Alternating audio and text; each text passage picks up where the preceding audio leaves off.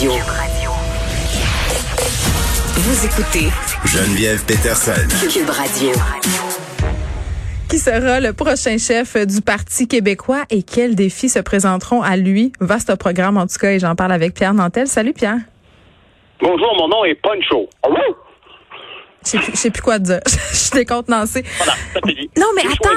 J'ai choisi. Arrête! Faut expliquer pourquoi tu jappes. Mais jappe encore avant. J'aime ça quand tu jappes sur commande. Bon, parfait. Bon. Alors, écoute, non, mais c'est- c'est très, très drôle cette histoire. Geneviève, je dois te dire que je viens de t'entendre dire que tu écoutais Fatal Attraction. Je sais pas, tu vas avoir 3-4 ans quand ça a sorti ce film-là. Hier, tu nous as appris que tu avais étudié dans le même programme qu'Alexis Cossette-Trudel. Là, aujourd'hui, tu nous dis que tes parents te faisaient écouter ça quand tu avais 2-3 ans. C'est pas normal. Tu m'inquiètes, Geneviève. Non, mais c'est pour ça que, que j'écris des livres dérangeants où des jeunes filles, euh, ça, ça donne à des comportements répréhensibles. Mais je veux quand même, Pierre, parce que là, je veux expliquer à nos auditeurs pourquoi tu jappes, parce que ça peut avoir Oui. un peu spécial, parce que je viens de parler du que PQ.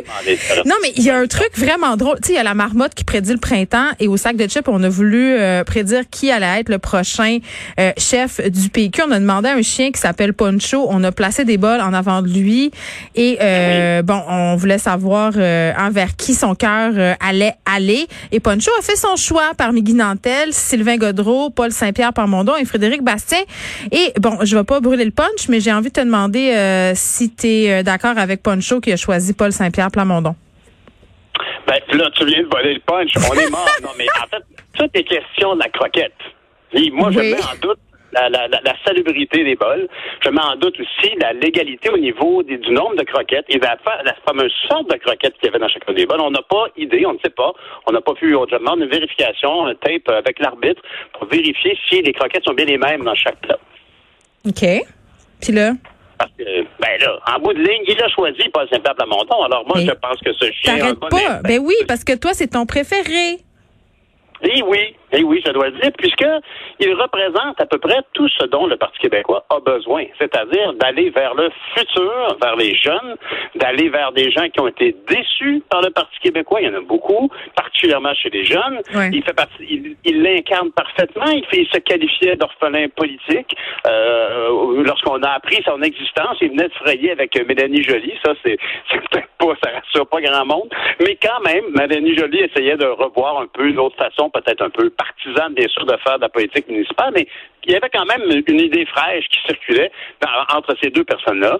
Et puis là, après ça, on l'a retrouvé comme quelqu'un qui disait, ben oui, moi, je, je me considère comme un orphelin politique et beaucoup, beaucoup de gens l'ont suivi. Il y a beaucoup de gens qui ont été déçus, par contre, qu'il ait rapidement été au, au bout du processus pour retrouver l'essentiel de ses valeurs politiques. Et elles se retrouvaient où? Au Parti québécois. Bon, peut-être qu'il y a des gens qui ont trouvé qu'il avait un peu coupé court à la réflexion, mais en même temps, bon, euh, il a quand même beaucoup contribué à, amener du 109 au Parti québécois, alors qu'il se présentait lui-même comme candidat du côté de Saint-Jérôme. Il il n'a pas gagné ses élections, et voilà où est-ce qu'on en est aujourd'hui. Je pense que Paul Saint-Plamondon, effectivement, en tout cas, incarne ce qu'il faut. Beaucoup de gens pensent que Sylvain Gaudreau a une longueur d'avance. Oui, dans ma tête, c'était lui le favori. Ouais, mais ça, c'est parce que t'es un gars de ton coin. T'es pas objectif, là, toi. T'es Jonquière ou t'es Chicoutimi, pardonne-moi de faire une Franchement, confusion franchement, je suis de Chicoutimi. Voyons. Mais non, c'est pas vrai. Ah, bon, J'adore. euh, c'est J'ai marié un gars d'Arvida, donc euh, j'ai la double citoyenneté. Ah. Mais euh, J'ai la double citoyenneté. Vous êtes merveilleux, On est chauvin. On vous l'aviez dit, les gens du lac. C'est encore pire. c'est encore pire parce que tu sauras que le Saguenay, c'est pas au lac. En tout cas, là, c'est Pierre, là, je trouve C'est que très bien, là, là. tu. Écoute, on- nous avons tous en, commun cette tarte au sucre de l'étape. Et lorsqu'on on traverse ce grand parc et qu'on pogne la neige au mois de juillet. C'est vrai, mais attends, mais tu sais, je- c'est pas parce que je suis chauvine que je te dis que Sylvain Gaudreau euh, une longueur d'avance. Euh, moi, je, tu sais, c'est pas mon préféré, là, je vais te, je vais, je vais te l'avouer, hein. Mais euh, c'est le préféré de bien du monde parce que c'est lui qui a bien de l'expérience. Oui, mais factuellement, est-ce qu'on a besoin, puis il fallait que je dise tout le temps ce mot-là, fait que Factuel. il faut que j'arrête. Pratique-toi, là. C'est un fait. C'est un fait. C'est un fait. Sylvain Gaudreau a plus d'expérience. Mais est-ce que c'est vraiment d'expérience dont le Parti québécois a besoin?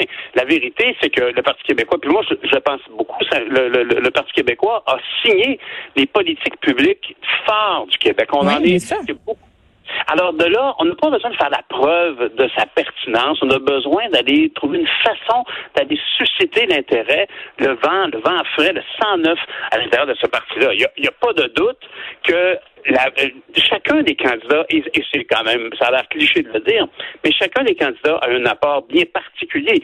M. Bastien apporte vraiment une dimension historique et cet, aspect-là souvent manque dans nos, dans nos dimensions politiques. Moi-même, je trouve toujours que les références à l'histoire souvent portent des clés pour, pour des, des, problèmes qu'on a aujourd'hui. M. Bastien euh, l'évoque bien, il est professeur d'ailleurs d'anglais, auprès d'ailleurs de gens, c'est très vertueux ce qu'il fait, hein. il enseigne à des gens qui n'ont pas choisi le français pour étudier au mais C'est vertueux, mais il l'a pas. Qu'est-ce que tu veux? Ça, ça ah, passe je suis d'accord avec toi.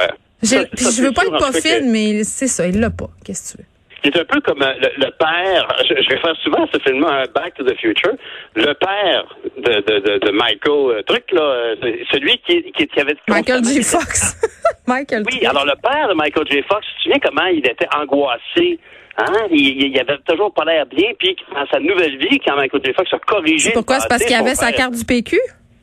arrête. Non, non. Fait toujours est-il que M. Bastien euh, apporte euh, quelque chose qui, espérons, restera dans le parti. C'est important d'être fier de ce qui a été fait au Québec. Mm-hmm. Puis espérons bien sûr que M. Gaudreau se ralliera si ce n'est pas lui qui gagne. Puis espérons bien sûr que M. Nantel restera ami du Parti québécois, quoi que je dise. Oh my God. Attends, là, là.